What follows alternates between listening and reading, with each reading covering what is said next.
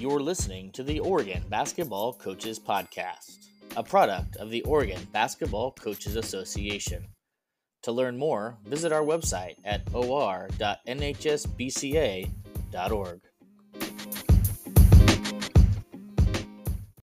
Welcome to the Oregon Basketball Coaches Podcast. I'm Derek Duman, OBCA Vice President and Boys Basketball Coach at West Albany High School. Today, I'm joined by Jon Frazier, Boys Basketball Coach at Summit High School. Coach, how are you doing today? Yeah, I'm doing great. Thanks so much for having me on. I really appreciate it. Yeah, thanks, Coach, for taking the time to, to chat with us. Uh, Coach, I want to get started by just giving you a chance to share with us a little bit about your, your coaching journey, maybe how you got involved in coaching and how you ended up as the boys basketball coach at Summit High School. Yeah, you betcha. So, uh, I kind of an interesting, uh, path to get into coaching and, uh, it just, it started a long time ago. I was really lucky when I was, when I was in junior high school. Um, my, my coach at the time was a mentor to me and, um, he actually approached the school about having me coach our seventh grade team. So as a, uh, as a ninth grader, I was hired to coach the seventh grade team, um, which, you know, now, I don't know if that'd be even legal, but at the time it was uh, it was a pretty cool opportunity for for a young kid uh, to get his his first crack at coaching. And I know for for my coach at the time, he just saw it as a great chance for me to develop my leadership skills. Um, and you know, fortunately, just getting a taste of coaching, I just loved it. And so, you know, continuing all the way through my high school years, I continued to coach at the middle school and really never stopped. So, um, even after, you know, graduating high school, moving into college, I continued to help out with uh, with our high school program at that time, um, and really never took a break from it. So it's uh, been been fortunate now to be having coached for you know almost 25 years now, even though I'm I'm, I'm a young guy. So uh, yeah, fortunately I got it, I tasted it early and uh, it found it was a real passion of mine, and um, really fortunate to now be in a position where I can be a head coach of a of a of a program here. So um, when I moved to Bend in 2005, I was lucky enough to get a position at Bend High School, working as a JV and, and varsity assistant coach. Um, and then when a position opened up at Summit High School about a decade ago, um, I was really fortunate to to get that job. So uh, Summit's provided just a awesome you know opportunity for me to work with great kids and a really competitive school. And um, so yeah, really lucky to be where I'm at. For sure. Uh, Coach, I want to talk about take a minute to kind of reflect on the season that we all just had. Um, a very, yep. very strange season, very different than anything that we were uh, have ever experienced before. Uh, what are maybe some of the key takeaways that you have from this past season in, in this rush June half summer yeah. ball, half regular season?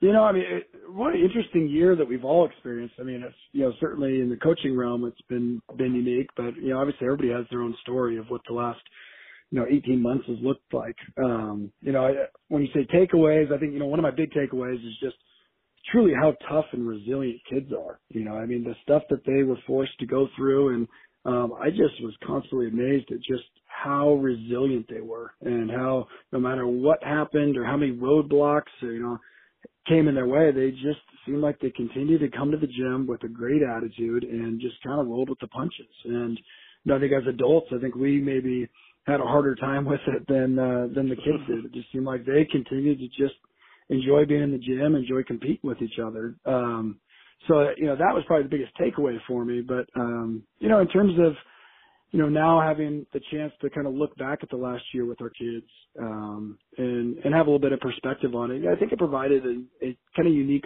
opportunity for us as coaches and you know for leaders in our program to have the time to do some unique stuff. You know, I think as as coaches, I, I'm sure you had lots of meetings with your staff about okay, how do we handle this? What are we going to take from this? What's the season going to look like, or what are our goals? I mean, I think that it constantly changed as to what our expectations are and, and, and what we're hoping to accomplish this season. And I think for me, ultimately, it just came down, yeah, let's let's create a positive environment for these kids to be together. Um, you know, I think that was one of the things that so many of, my athletes expressed to me is they just missed the camaraderie of being in the gym together.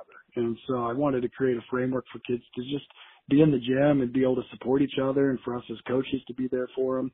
Um, so I, I think that was something that was really important to me. And, um, you know, I also think it provided us the opportunity to really dive into um, kind of our culture building and some of our leadership training that we like to do with our kids.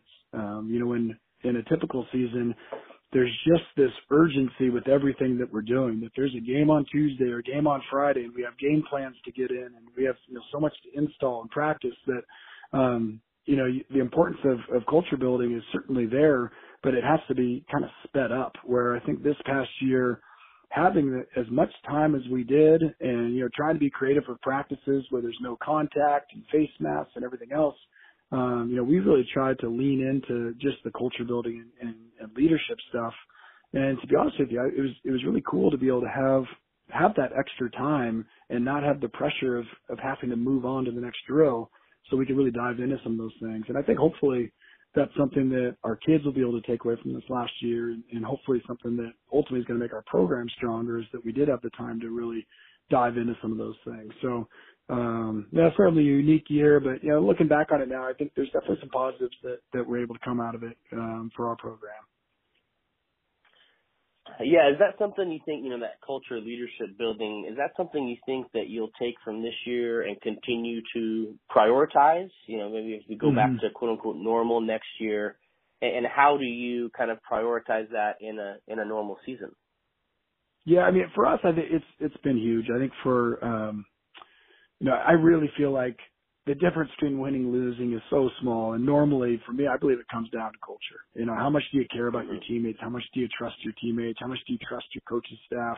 Um, so I, yeah, I just think so much of it comes down to to those pieces. And you know, I think as coaches, we can we can get a little too you know deep in the weeds with you know how many secondary steps can we run for something that we saw on film when you know maybe spending an extra five or ten minutes just on some of the culture pieces ultimately is going to lead to a heck of a lot more success. And you know, ultimately, when you're looking at you know what is our goal as coaches and what are we trying to accomplish with these kids? What tools are we going trying to give them? You know, if we can teach our kids to be great men of character. I mean, like what a what an honor that is, as opposed to hey, I, I graduated high school and I learned 36 out of bounds plays. You know, I think um, you know having some perspective on what what tools are we giving these kids when they graduate to go be you know great fathers and great husbands and you know people that can accomplish things in the workforce. Um, so you know, for our program, we're always going to put a huge emphasis on culture and and just character of kids.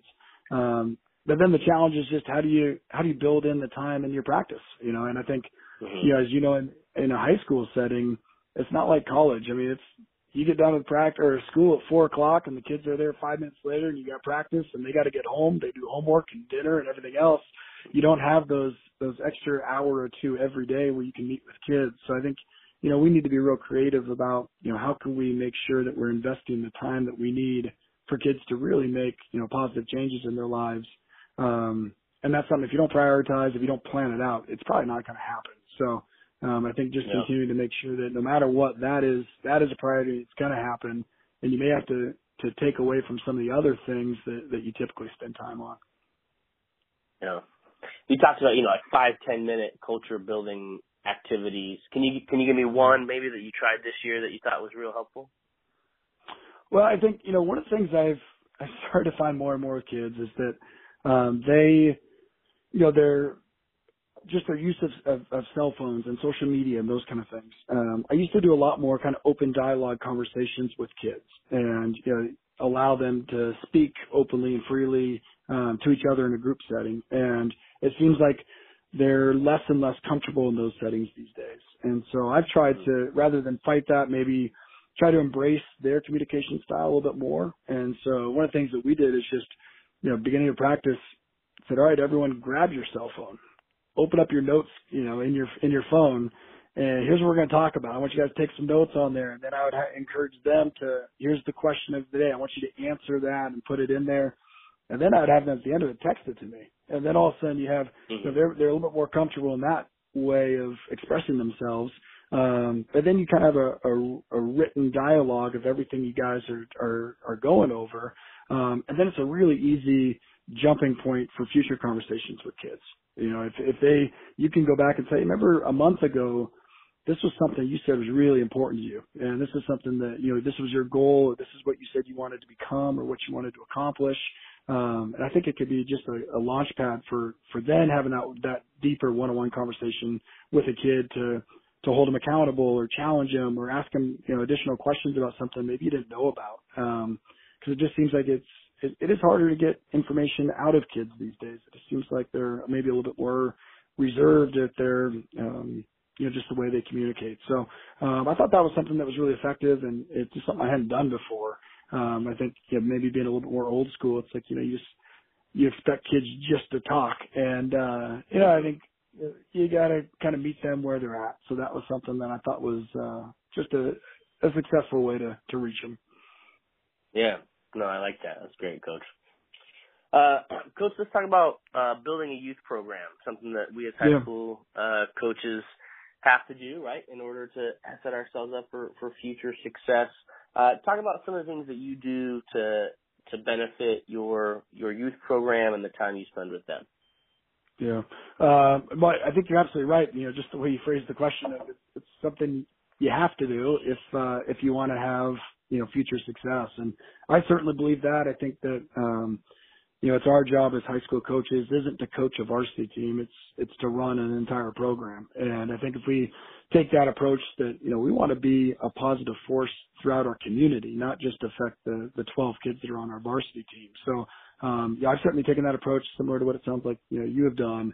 And, you know, so we've, we've really dove into that, that youth program. Um, in our area in Central Oregon, we have a, uh, kind of a youth select league that most of most of the schools participate in, and that's been a real positive for us over the last 15 years or so. I, I think that's really helped Central Oregon basketball just be way more competitive than it was, you know, say in the early 2000s. Um, you know, just getting the better kids playing against each other, and um, so that's been something I've been a real big proponent of trying to uh, continue to have that locally for us. I think it's really important. Um, and then in addition to that is just making sure that that our youth kids, as well as the coaches, that they feel really connected to the high school. And, you know, whether that's camps or clinics, whether that's, you know, youth nights at our games where the, you know, the young kids get to go into the locker room and meet the high school kids. And, you know, we'll do events where uh, our youth program comes to the game. They get to come in the locker room afterwards, and then we have pizzas delivered, and they you know share pizza with the varsity team after the game. And you know, just having that sense of community, I think, is is really important, um, not only for future success, success as, as basketball players, but also just for the community as a whole, just for you know younger kids feeling like they're part of something bigger than themselves. You know, one of the I think the the kind of unintended consequences of that is it also puts um, the high school kids in a position where they realize that there's little eyes that are watching them. You know, they that they're a mm-hmm. mentor to somebody, that they're a role model to somebody.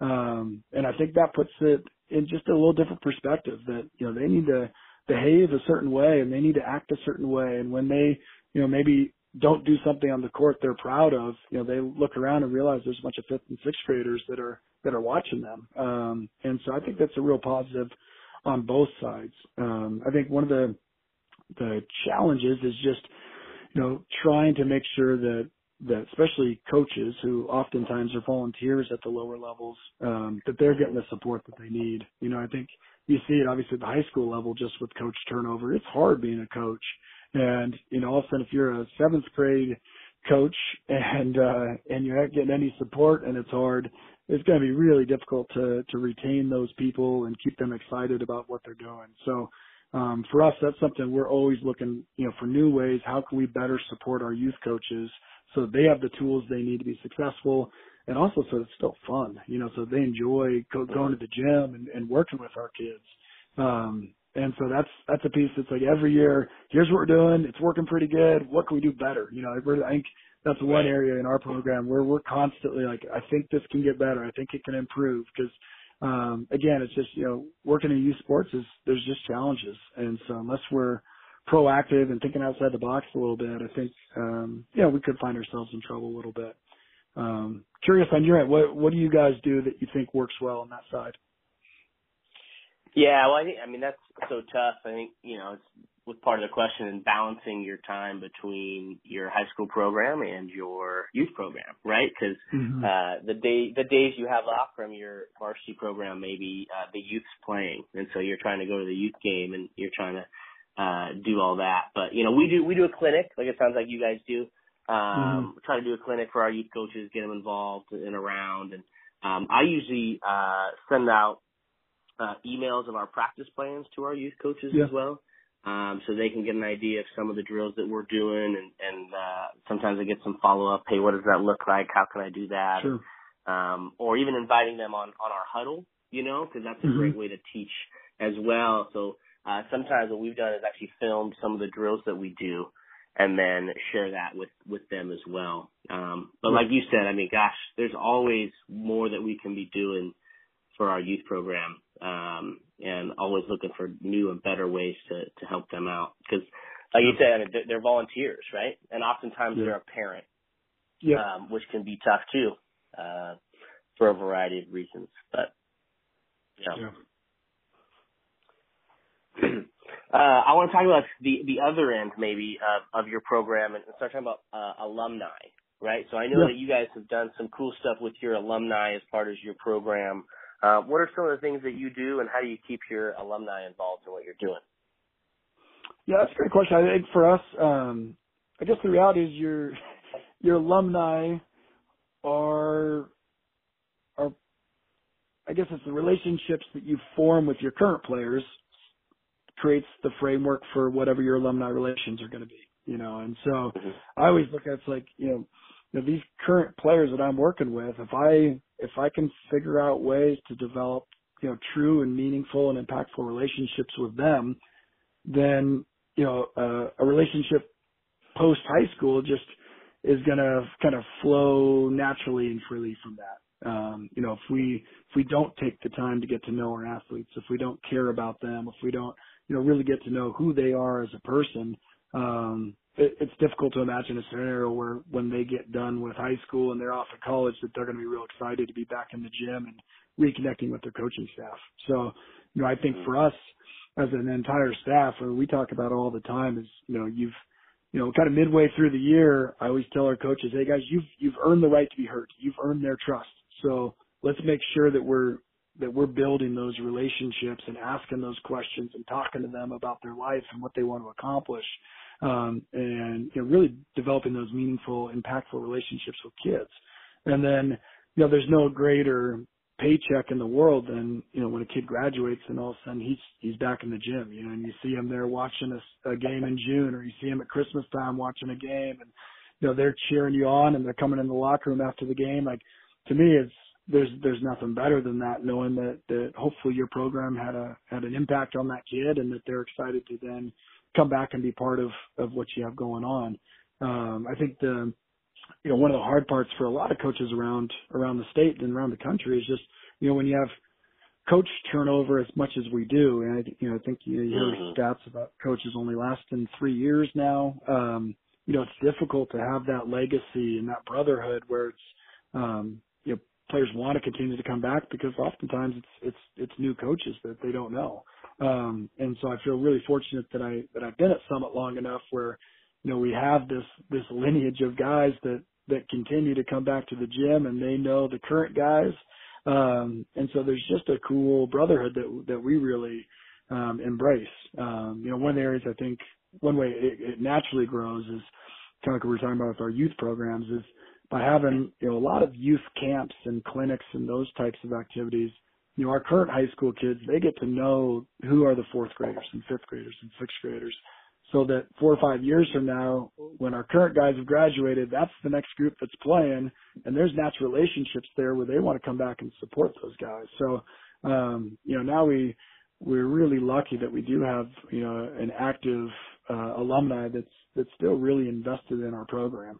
Uh, one of my favorite things we do and something, you know, an easy thing for, for other programs to do is just have an alumni game. And so at Thanksgiving, mm-hmm. we have, we have an alumni game and, um, you know, we get everybody back in the gym and all the, you know, the parents come back, we fill the place and, um, it's just a great way for the kids to get back on the court together. They get to wear their old jerseys and play. And um, our current high school guys, you know, they stand in the stands and cheer them on. So uh, that's a really good alumni community building event that um, that has been really fun for us. Um, so yeah, I think you know for me it's you know you know if you've done a good job when you know five, ten years from now is when you get the invite to somebody's wedding, or you know they call yeah. you for advice about you know the next next job that they're thinking about taking or not taking. You know, it's like you know hopefully that's when you realize that maybe there was an impact there, and and hopefully you were able to you know kind of give them a foundation for some future success. Yeah, absolutely. uh, last question before we, we head to a quick break here, Coach. I kind of want to talk about um, as the head coach. Obviously, as you've mentioned, you're you're running a, an entire program, and I think you guys have three teams at Summit. Is that correct? We do, correct. Yep. Yeah. So, I mean, how do you kind of spend your time uh, to make sure that you, as the head coach, are are spending time with all three teams and and mm-hmm. coaching mm-hmm. every kid in your program? Yeah, that's a that's a great question. I think that's probably one of the you know the biggest challenges that we all face is you know you have you have a, a finite amount of time, you have you know, two hours, whatever it is that you allocated, and how do you make sure that that all your kids are having the right number of reps and that they're having the right experience and they're growing in the way that you need. Um, and so for me, I think you know one of the things I tried to do early in my career was I tried to do everything and I was trying to run mm-hmm. every single drill and I was trying to you know be the voice in every drill and um ultimately I found it just didn't work very well. And so it wasn't until, you know, 3 4 years in that I really learned that you know, I need to make sure that I have great assistants and great JV, great freshman coaches who I completely trust and then I need to I need to give them the freedom to run the thing. And you know, that all of a sudden frees me up to be able to to roam a little bit, you know, to be able to pop into different drills that they're running and, you know, offer some of my advice or how I'm seeing things gives me an opportunity to maybe pull a kid out of a drill and talk to him for a couple minutes. Uh, where again, early in my, my career, it was, I had to run everything myself. And you know, that's something I feel like I just eventually learned hey, there's a better way to do this. And I think also it, it allows your assistants to have greater ownership over the program and gives them a chance to grow as coaches, you know, for those that want to continue to advance and um, you know, they need that experience and it's fun to watch them really become their own, their own voice. Um, and so one thing is that is at some point you need to invest in your coaches so that, that they have the tools they need to, to be able to teach the, the concepts and everything that, that you'd like to see. So, um, for us, I found I may spend more time now with my JV, with my assistant coaches, you know, meeting away from practice, um, so that they have all the tools they need to be able to adequately, you know, run their own team and, and to run drills and everything else. I think, um, you know, summer ball has always been great for us. Uh, you know, during that June window, I really try to allow, you know, the other coaches in my program to really run stuff. You know, I'll take games or I'll just sit the bleachers and watch and let you know let my assistant be the head coach with the varsity guys. Um, you know, and try right. to get them you know really prepared so that by November December they can hop in, they know exactly how to run the drills and they can do it, and the kids are used to hearing their voice. Um, and I think that's a real you know positive way to do it. Um, so again, you know, I think mostly that was learning from my own failures is that there's got to be a better way to do mm-hmm. this uh, that it kind of stumbled into something that seems to work uh, a lot more effectively. Um, and it allows me, I think, like I said, to be able to to reach and connect with more kids in my program instead of just those top, you know, eight or ten varsity guys that that as a varsity coach you might end up coaching more and more. So, yeah, for sure. All right, good stuff, Coach. Uh, we're gonna take a break. We'll return with more from Coach Frazier right after this on the Oregon Basketball Coaches Podcast.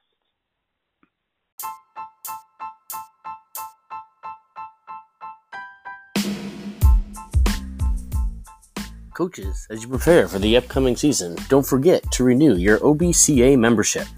Membership includes access to exclusive resources from high school coaches across the country, as well as access to Lucio Sports Technology, the same technology used by NBA franchises. Membership starts at just $15. Don't delay, renew your OBCA membership today.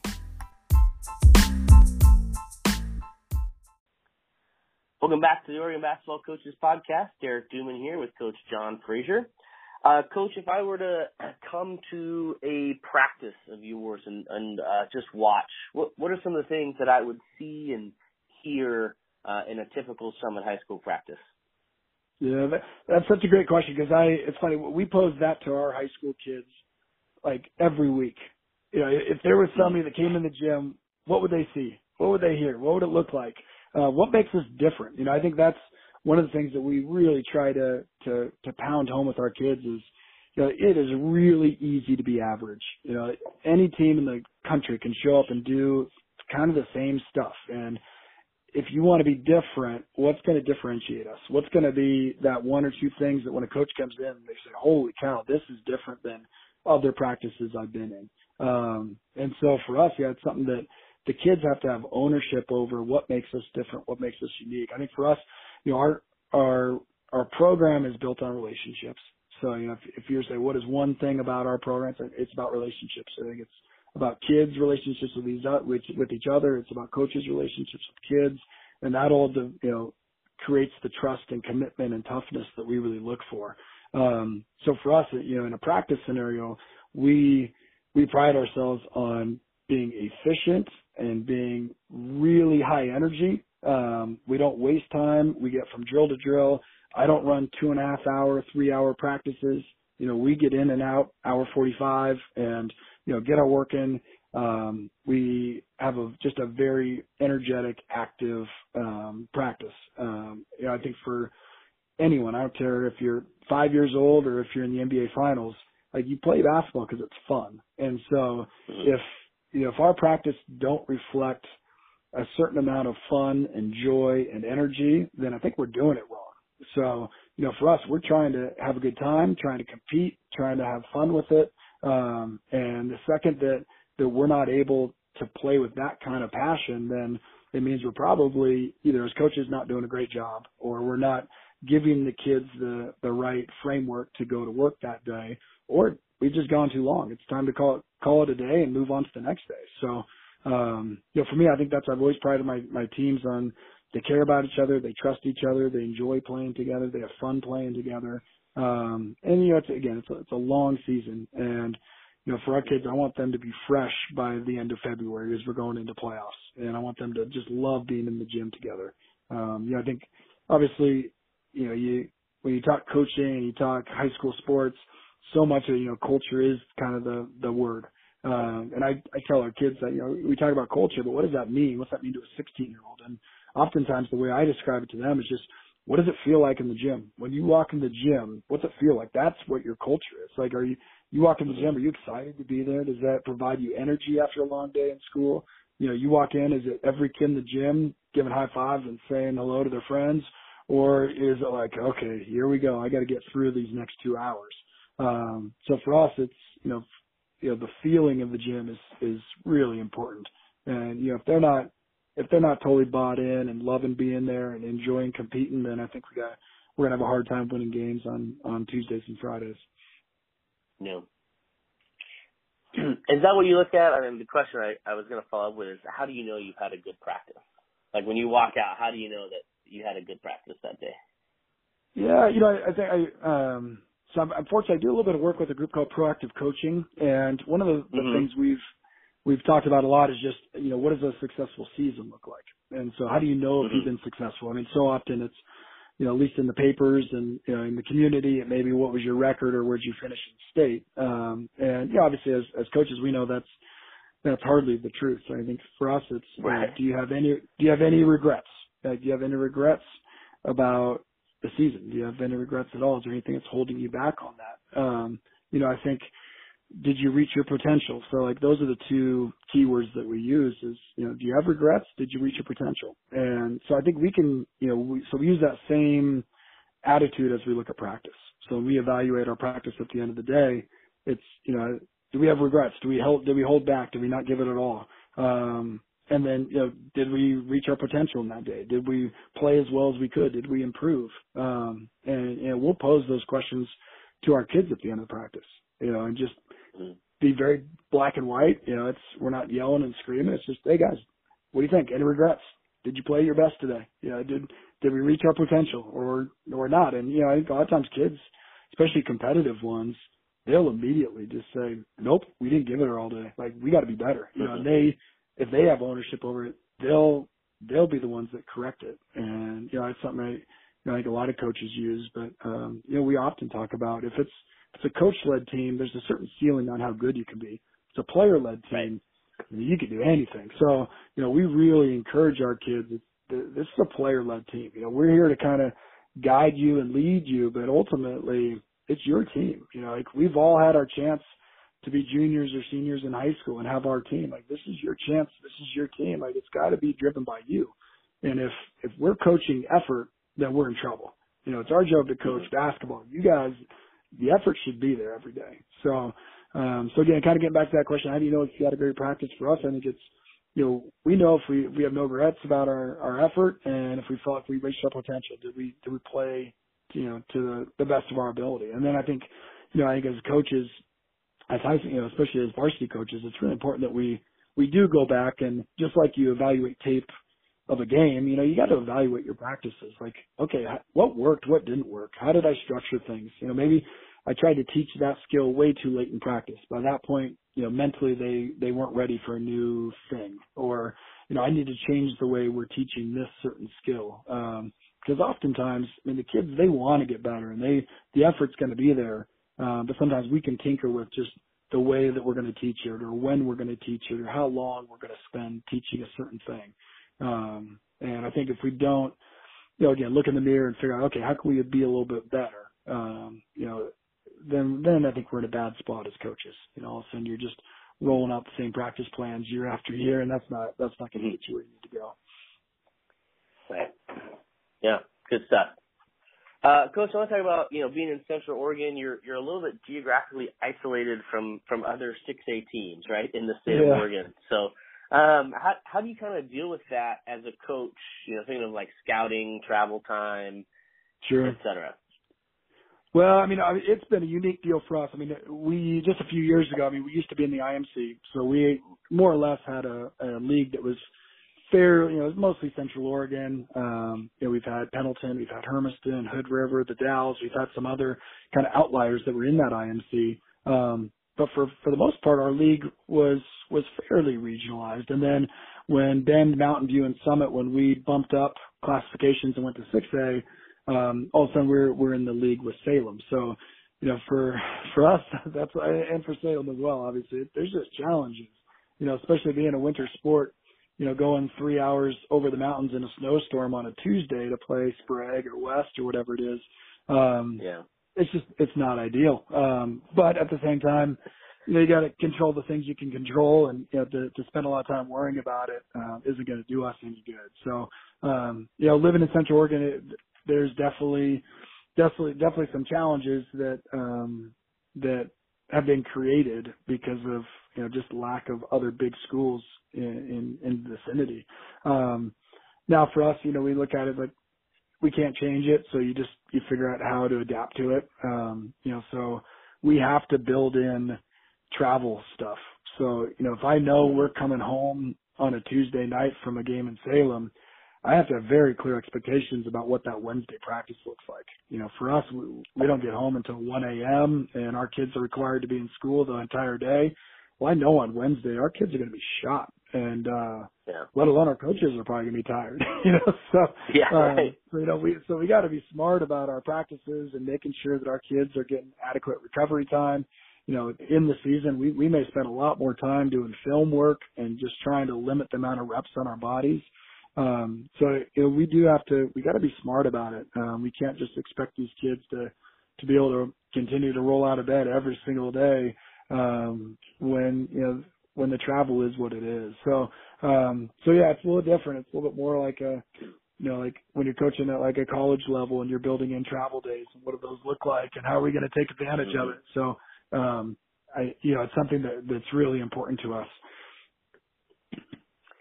Yeah. Do you do? I'm just curious. Do you do anything on on your your bus trips or anything with character development or leadership stuff or some of the culture stuff you were talking about earlier?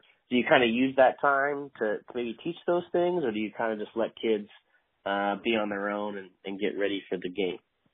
You know, you, you, now you got my head spinning. I feel like I probably should be doing that. Um, but no, I mean, typically on our bus rides, I mean, I look at our kids, they, they do it all the time. And so it's not, um, you know, like maybe some other schools in, you know, Portland area where a long bus ride for them is 30 minutes. You know, our kids, they're living here. They're just, they're used to, three hour bus rides and three hour car rides. And, um, so I think it's just part of the deal. So you'll find on, on, on in our program, kids get on the bus, they bust out their schoolwork, they'll do some school stuff, they'll, you know, um, so they, they take advantage of the time that they have there. Um, we'll certainly use that time to, to try to do some scouting report things and, you know, make sure as we get closer and closer to our destination that our kids are getting, you know, more and more locked in so that they're ready to compete when we get off the bus. Um, so, you know, we're, we're always trying to just think about how's, you know, winning championships, not games. What's the big picture? How are we going to make sure that our kids don't get burned out? How can we make sure our kids, you know, aren't getting sick from all the travel, um, and just kind of meeting those challenges. So, um, you know, additionally, there's, for us, finding games can often be hard. You know, it's difficult to convince teams in the valley that they want to do a home and home where they have to drive to us.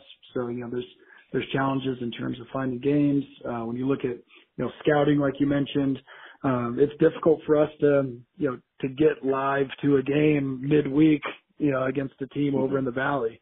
Um, so, you know, Right. fortunately, unfortunately, technology is what it is, and, and that we are able to get film and, and do a lot of our scouting via film. Um, but yeah, it, is, it just looks different for us than it does for a lot of the schools around the state.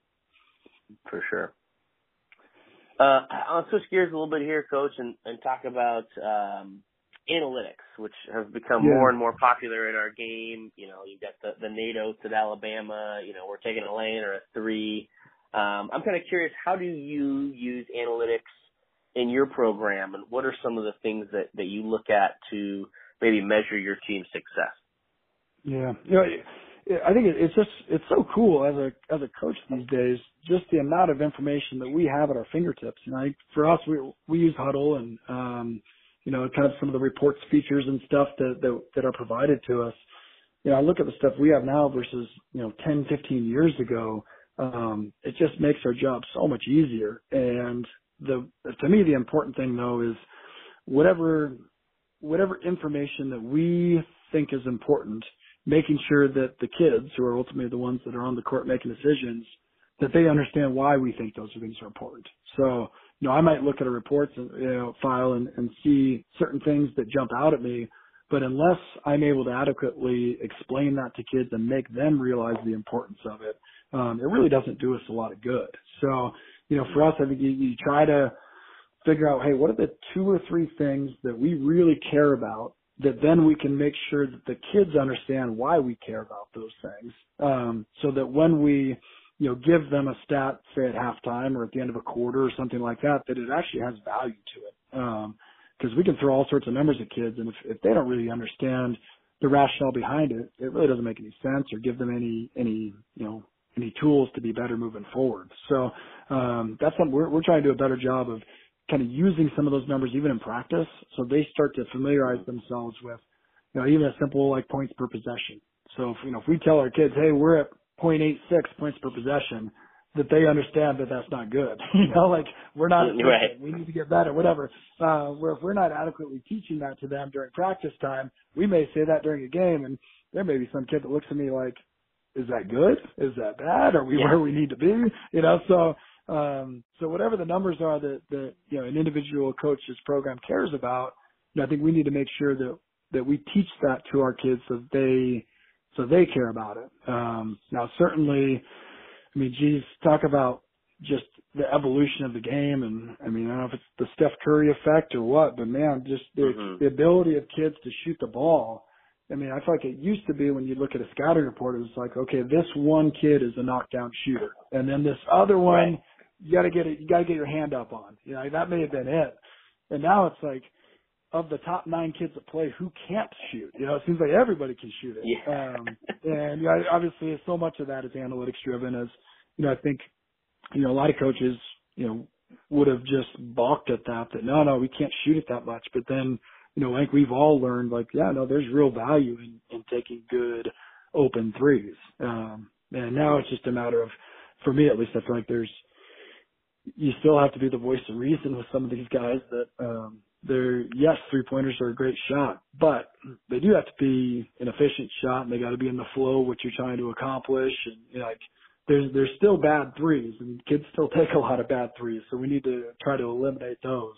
Um but yeah, I think it's it's just it's been fun to be part of you know, the last these last ten years, just watching the game grow and watching you know kids really develop a skill set that, frankly, I just didn't think really existed a decade ago. So. Right. Yeah, for sure. Uh, do you have a couple things that you stat maybe in game? So when you're going into a halftime, yeah. you know, you mentioned points per possession. Is, is there anything else yep. that you guys specifically track to to help so, kids? So we're big on uh, on O boards and turnovers. So we we look at you know at the most simple form of the game is that we want to get more shots than our opponent and get better shots. So ultimately, if we can get if we can get O boards, that's extra shots. If we can limit their O boards, that's limiting their shots. Uh, and then the turnover game, you know, like how many how many turnovers are we forcing versus how many we're giving up? You know, how many extra possessions are we creating? So that's something every single game we're tracking O boards, turnovers, and our kids understand the importance of those things. Um, we do points per possession at halftime, and then the last thing is free throws. So, you know, you know we're always tracking. We want to make more free throws than our opponents are attempting. And so if we're not, mm-hmm. if we're not getting to the free throw line enough, then to me that that's always an indicator that we're just settling for too many jump shots and that we need to be more aggressive and you know attack more. So um so those are the in game stuff that that we always are giving that information to our kids and they understand, you know, where we want to be every game, what our goals are, where do we need to be to be successful. Um, and so those are the ones we dive into. And then kind of the more, you know, deep seated stats, those are ones that we do post game, uh, when we do our, you know, our, our video recap with the guys. Right. Great. Uh, I want to talk about skill development. Obviously, a big part of, of any program, and uh, a lot of times what our off seasons are dedicated to. Um, mm-hmm. what, what does kind of your skill development program look like with with your guys? And do you do all of it in the off season, or do you try to have some of it in season yeah. as well? What does what does that look like? You know, it, it's funny. I I don't know how, how you feel about uh, skill development over there, but to me, I what I'm seeing with my athletes is that they're the skills that they're demonstrating now to me are off the charts. I can't believe some of the stuff that our kids are capable of doing. I mean, some of the ball handling things that they're doing. Um, you know, I look at some of the like crossover step back stuff that I, mean, I think mm-hmm. 20 years ago, it would have blown my mind if I saw a kid do it. Now I feel like you know JV kids and freshman kids they're they're doing Euro step crossover things that that didn't even exist back then. So um, yeah, I'm kind of amazed at just just the general skill level of of, of our basketball players now is is really high. Um, I think of it, there are there's a lot of kids that like I would say they're kind of like workout warriors that they they really know how to get in the gym and go through all their skill development workouts and um to me I think it's almost swung too far that way and mm-hmm. one of the areas I I feel like there's actually a void now is is kids that are just actually playing basketball. Um, I think there's a lot of guys, whether it's with a personal trainer or just in their in their in their driveway, that they can just I mean they can pound the ball like crazy and do all sorts of unique stuff with the ball. Um, what I think kind of lost art is just you know playing three on three, playing four on four. How do you you know just make plays in in a kind of more of an open gym type setting?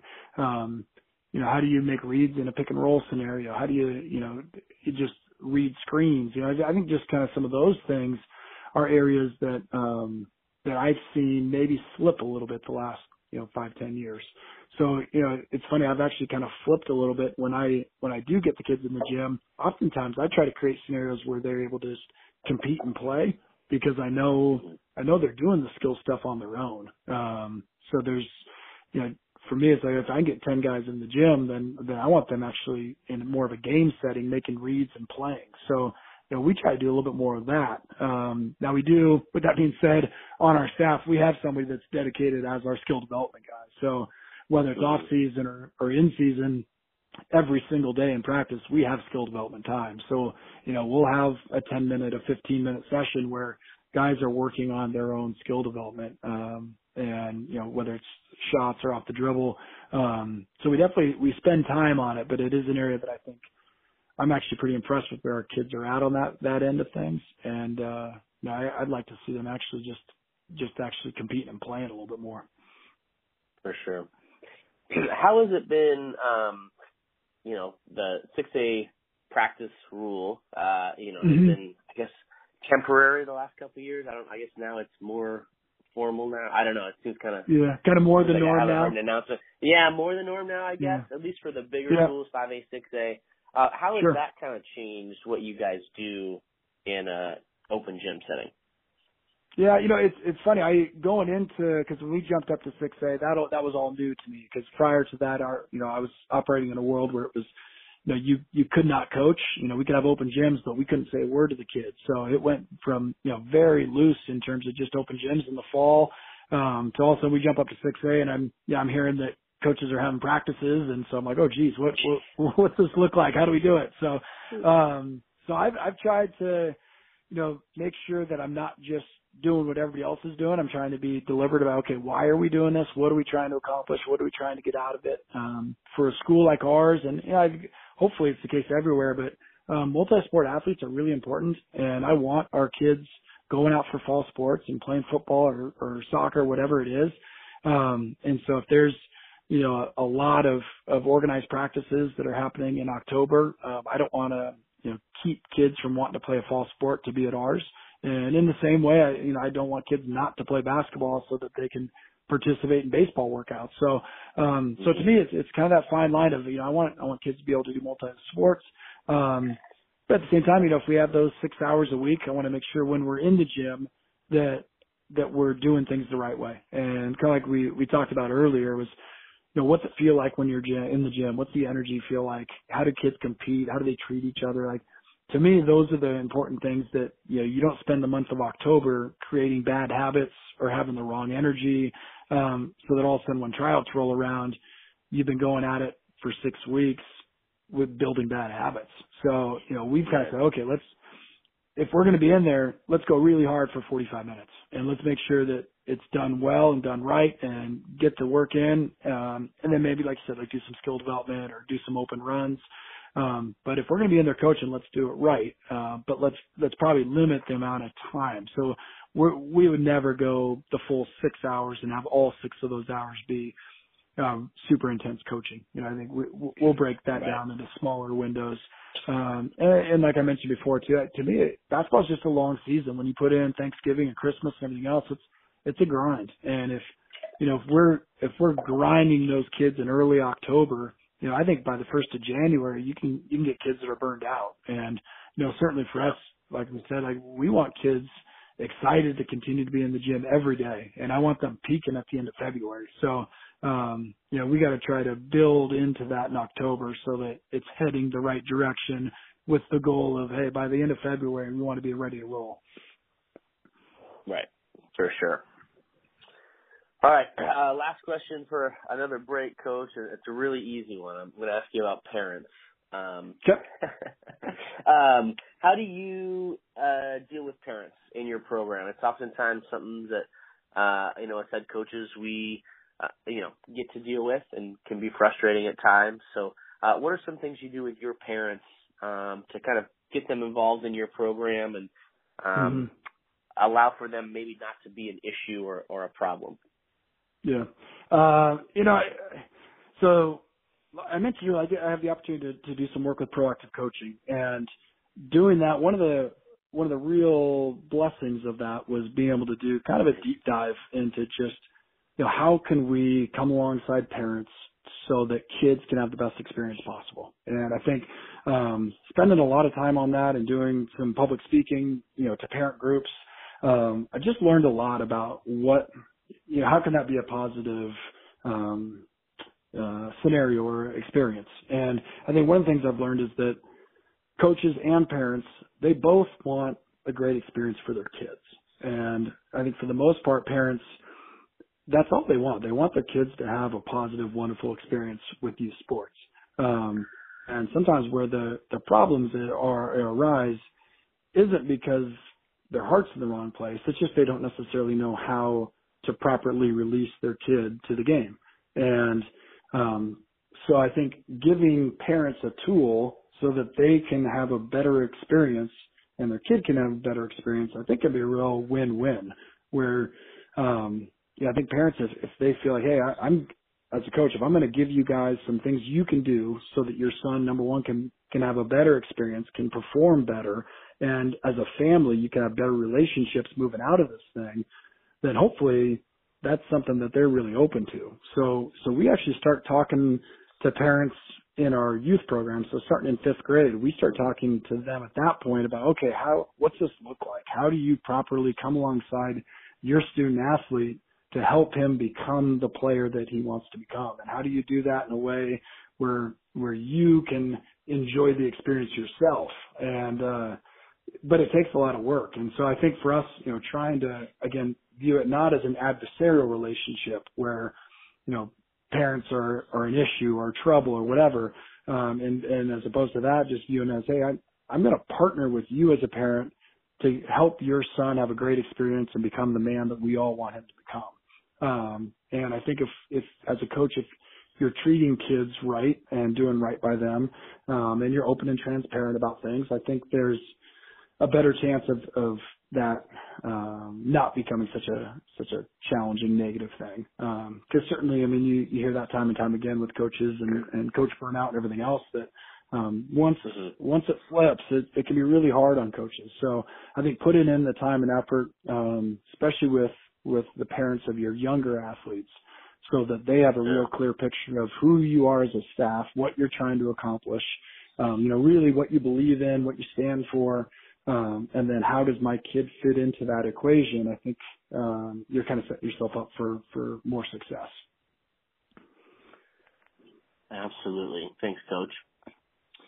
All right, we're going to take another break. When we return, Coach Frazier will try to beat the shot clock here on the Oregon Basketball Coaches Podcast.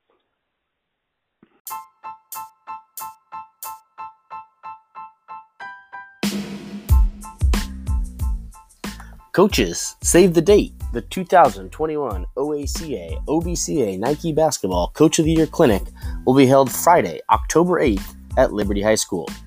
Also, plan to join us for the second annual OBCA Golf Tournament Saturday, October 9th at the OGA Golf Course in Woodburn. You can find more information at or.nhsbca.org.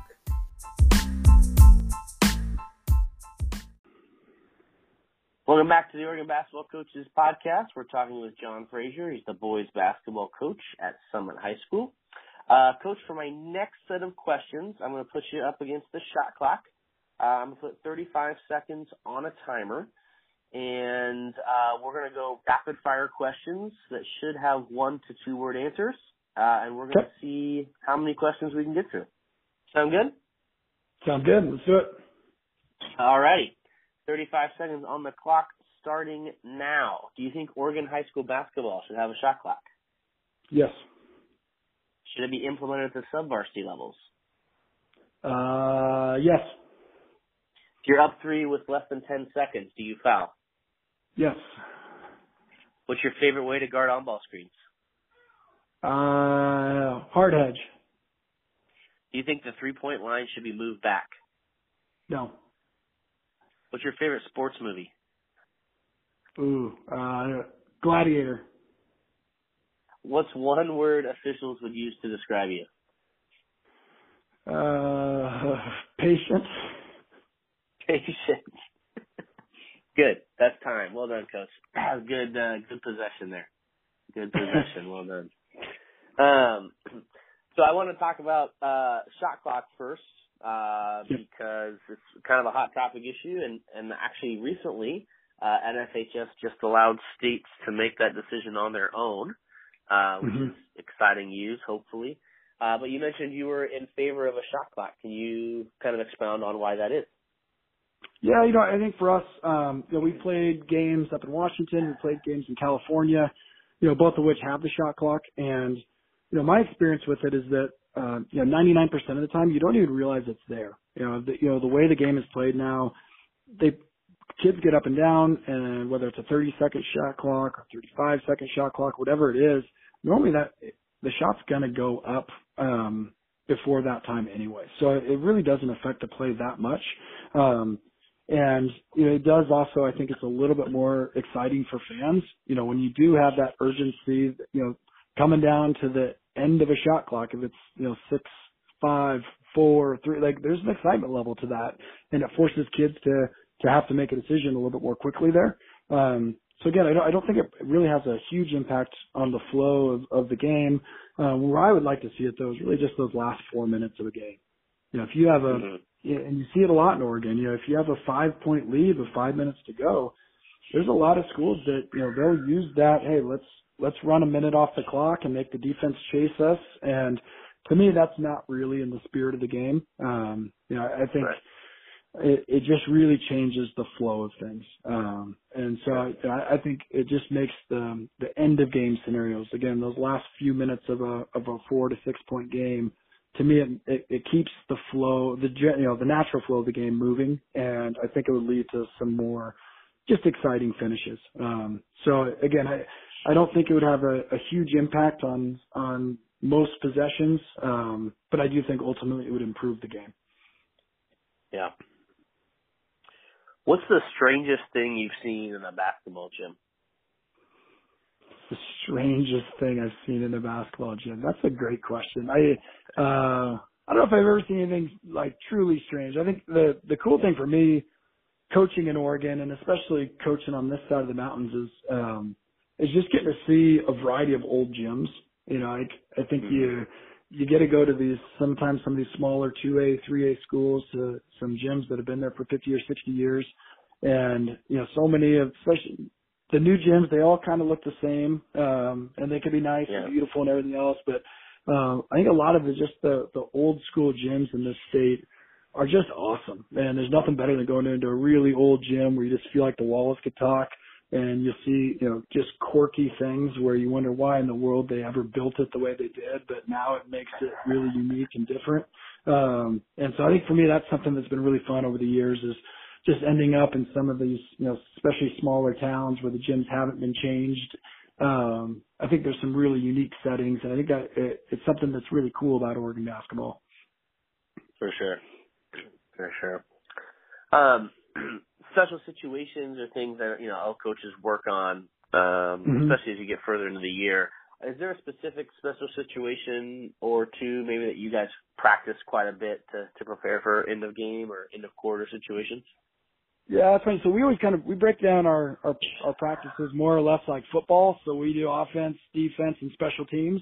And so we always talk about special teams are kind of those special situations. So whether it's you know, baseline out of bounds, sideline out of bounds, end of quarter situations, uh, like you mentioned in the 35 second, you know, deal where it's, you know, you're, you're up three with 10 seconds to go. When and where do you foul? How do you foul? Um, so, so we really, I really enjoy those situations. I actually think, especially for working with, with youth and kids, I think situations are, are naturally kind of a fun thing. Um, so especially as the season progresses and you, you try to, you know, make practices a little bit shorter and keep the kids, you know, physically a little fresher. Um, we spend more and more time on those on those types of situations. Um, and you know, I, I've seen time and time again, it's just those teams that are, are really well prepped for that moment um, are the ones that are going to be able to to actually execute when they need to. Um, you know, I'll never forget when uh, when Villanova about five years ago knocked off North Carolina on the on the game winner. Uh, I remember yeah. hearing hearing Jay Wright interviewed afterwards, and he said, "Well, it was it was just simple for us. We just ran our four second play, and there wasn't you know, he didn't have to draw anything up. It was just they'd practiced it over and over and over again all year long. He's like, I hardly even needed to call a timeout. I could have just told him four second play, um, and you know that definitely was was a kind of wake up call to me as a coach too, where it's like, all right, I two seconds, what are we doing? Four seconds, what are we doing? Eight seconds, what are we doing? And it's fine if I know what it is, but but it's a heck of a lot better if if our players know exactly what we're running and how we're going to run it. Um, so that's something we spent a lot of time on. Number one, because I think it's helpful, but number two, I think I think kids have fun with that stuff. So uh, you know, making sure that we understand in the game scenarios and how we want to tackle um, each different one um, and just trying to win again, win those special teams where we're you know baseline out of bounds, sideline out of bounds. We're never giving up buckets, and and we're scoring on those. So. Yeah, that's great stuff, Coach. How do how do you go about selecting team captains? What does that process look like? You know, that's a that's a great question. I think um, it's something I, I probably spend too much time thinking about and worrying about. Uh, I read a few years ago, like Brad Stevens, after his first year at Butler, he never had t- team captains again because um, was like, well, they should all be leaders. And so, you know, and to me that that did stand out. It's not as if you know, hey, you select one guy and now he's the leader and no one else has to follow the leadership role. Um, so you know, so I think it's really important that we find ways for a variety of kids to fill leadership roles. Um, and you know, it could be a bench captain, it could be a weight room captain, it could be like there's different ways that I think we can empower kids to learn to be leaders. And um, you know, one of the things we've done in our program is, you know, I, I think one of the challenges that you automatically have with with leaders, and you talk to to coaches a lot, and I, I feel like one of the things I hear often is, yeah, we we still have leaders in our program, and to me, leadership is it's a skill that needs to be taught, just like a jump shot or or anything else. And so, if we're not taking the time to teach kids to be leaders, then it really shouldn't be a surprise that year in and year out that we don't always have that great leader. Um, so that's something we've really, you know, starting with freshmen, we put our whole freshman team through leadership training. So we have a book that we work through and they have questions and they go through. It's a weekly thing. So they start to understand what does it look like to be a leader. And then we again carry those concepts all the way through with our JV and varsity so that ideally by the time you have, you know, eight to 12 guys on your varsity roster, I would love for all of those guys to be viewed as leaders and have true leadership skills. Um, I think too often with with high school sports, it's okay. Congratulations, you're a senior. You've made it to a senior, so now you get to lead stretches and you need to you get to shake hands with the referee. And to me, it's like mm-hmm. that's not what leadership is, you know. So um, you know, really trying to train up our leaders. And if we have three or four of them, great. If we have six or seven, that's even better. Um, but when it comes to time to actually choosing our leadership council or our captains, um, we involve everybody in that. So we do have our players all vote on who they want captains to be. We have our coaches all vote on who those captains should be. Um, and so it could be, you know, two to four leaders that we, that we have. Um, or it could be, hey, we have two or three captains, but then I also have you're going to be the bench captain. You know, you're going to be, again, like I said, the weight room captain. You're going to be like, and give other guys other leadership roles that they can really embrace, um, to give them more of a voice. Yeah, I like that a lot, coach. I And that's great. Like you're saying, when you have, cause you know, you don't want to, um, upset somebody, right? If you can only send two captains, but you've got eight of them, you know, how, yep. that's not fair or you're rotating it. So I, I like that idea of assigning them a captain to something, uh, whatever that yeah. is, and, and letting them take ownership of that, right? And that's what yeah. leads to player led teams. So that's good. I like that. Yeah. Uh, uh, do you have a favorite team bonding activity that you guys do? Uh, yeah. So I, I just stole this one from my high school coach. So I've been doing this for years. Um, so his name was Rich Belcher, and he's he's now in the Washington State Coaches Hall of Fame up there, and um, you know won over 400 games. It was just a kind of a legend up there. So he always held the Belcher games, and so now I hold the Frazier games. And essentially, what we do is we have have our whole team come to my house, and uh, we have them get paired up, and they all then go through. Basically, it's like an Olympics of pretty dumb, silly activities that they have to do. So you know, whether right. it's like a child's puzzle that they get timed on how quickly they can put it together. Um, you know, we have, it will take you know, a bunch of straws and tape and who can build the, you know, the largest straw tower that can stand on its own. We'll do pop a shot. We'll do egg tosses, you know, I get all that kind of stuff. Um, so we'll spend a couple hours and, you know, we give them all their, you know, team names and we'll put prizes on it. So it's funny because after yeah, at first they're all kind of looking around like, is this is this really going on? And then after about 20 minutes, the competitive kids really start getting after it. And after like an hour and a half, they're all, you know, competing and yelling at each other, and like it's you know life or death over who wins the the dumb prize that I've come up with for the year. So, um, right. so that's been something I just I, I've loved over the years. It's great having you know guys at my house and doing something away from the gym, and um, yeah, it's just a chance for them to just to be kids, you know, just to be goofy and be kids yeah. together. And um so that's something that again I took from somebody else and uh I'm I'm glad that I learned about it because I think it's been a real fun thing for our program. For sure. That's great. Uh what's your favorite drill? Oh man, that's a good question. I uh I naturally am always kind of a defensive guy, so um I, I tend to anything that's you know competitive on the defensive end. I get I just get a lot more excited about. Um, but Yeah, I, I took a drill from uh, uh, San Antonio Spurs. Yeah, they call it cutthroat, and so it's basically a four on four rotation with time and score on it. So I think anytime you can put time on a on a drill and add score on it, it's automatically going to be a more competitive environment. So uh, for us, that's one that's just again four on four and four with certain rules that we put in place um, that's that's highly competitive with time on it. Um, and I think it's something that again we use probably once or twice a week in in, in one way or another. Um, and it's been a great one for us. All right, Coach. I think that's uh, that's all I have for you. Thank you so much for joining us today. We really appreciate it. Cool, Derek. Hey, I really appreciate you reaching out and allowing me to come on, and uh, this was a lot of fun. If you have any follow-up questions or want to get a hold of Coach Frazier, you can find his contact information in the episode description. We hope you'll join us next time here on the Oregon Basketball Coaches Podcast. Until then, coach them up.